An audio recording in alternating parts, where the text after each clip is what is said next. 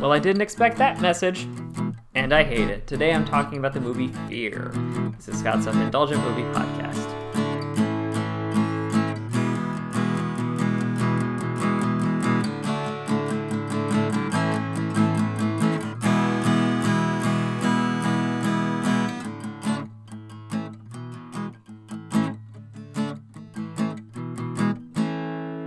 Hello, movie friends. Welcome to Scott's Self Indulgent Movie Podcast. I am Scott, and today I am talking about the recent horror movie Fear, which uh, started off with a promising premise and then abandoned it completely and made me very mad. So, without further ado, let's get started. I think one of the worst kind of twists is what I'll dub a message twist. It's my term for a twist that is specifically there to either deliver or directly reinforce and say the movie's message again. A great example is the terrible twist in The Happening. Twist is that the thing killing our lead characters, that they have been outrunning and causing people to kill themselves throughout the movie, is from plants. As a warning. Mm, They're done now. Take care of the earth, or it'll kill us, I guess. Fair enough, but it doesn't land because the movie has never felt like it was moving towards that idea or that theme. You'll basically stop dead in your tracks and unpack what in the movie led to this, attempting to fill in the gaps that you can't fill. You shouldn't do this because it'll piss off your audience.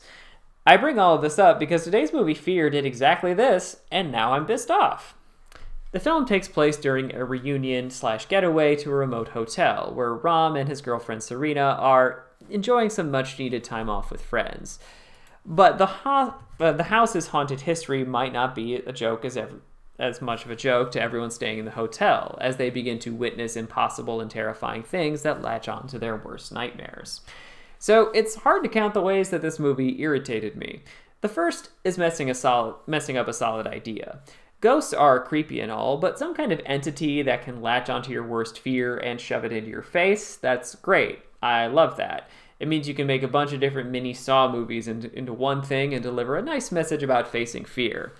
But two things undercut that right away. The first is the writing, namely the dialogue. While all of the performances are doing the best with what they have there, there is so much I'm certain wasn't on the page. The majority of the movie's dialogue is clunky as hell and feels like it's dropping in exposition with a shovel. For instance, a woman loudly asking, Here's something, what is everyone's greatest fear? A totally normal question for not a horror movie character from me, Jackie Daytona. You get the idea. It's beyond movie unnatural and to the point of farce. The second is that the episodes are pretty, the setups are all pretty lame. It's hard to say whether it's the visuals or the choices, but the Justice League episodes about the team fighting their own worst fears in their dreams made bigger and better swings than they did. Not only that, but no one seem is seemingly able to fight this or face their fear head on. It's like implicit in the title almost. You should face your fear. This is weird.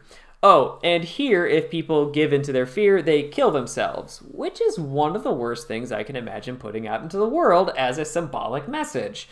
But the thing that put me over the edge was, edge was this movie's actual message, because this is a movie about faith. And I'm pretty sure it's of the right wing Christian variety, so giant spoilers ahead. So, towards this movie's end, after a number of the friends have been killed, our presumed hero Ram is explaining how everything works. This house is a location where witches lived and were killed and is now cursed and wants to feed on fear.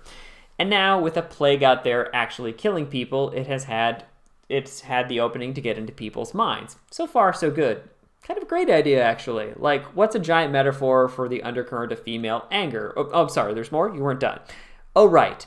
The only way to defeat this entity is to have faith and know it isn't real. Everything you're afraid of isn't real. You just need to have faith. As our heroine triumphs by holding on to her faith and a literal cross, the lone survivor. I feel like I don't need to explain why this is gross, but I'm going to anyway because it's a bit layered. It, so, the first is that it is one of these gotcha message plot twists I mentioned earlier, and those are generally insulting and irritating to the audience, but that's the tip of the iceberg. The next problem is that the message the people who give into their fear don't have enough strength of faith is like, I mean, that's prosperity gospel, faith healing nut job stuff. That's terrible. You didn't think this would put you didn't think this through past faith overcomes all things, did you? That's that's fucking awful. And the third problem seems to be a don't fear COVID kind of movie. A big element in the movie is that one member of the group has been coughing since they arrived, and everyone is worried that he is sick. So much so that a few of them, in a paranoid state, lock this fella in the basement for his own good. He is then the first to be attacked by fear and kills himself. The survivors then see a distorted media broadcast saying there's a plague that's killing everyone outside.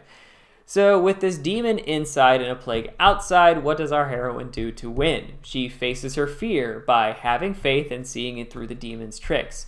And she runs out into the rest of humanity where there is no plague holding the, holding the cross necklace around her. It was all a hoax perpetuated by this manipulative media.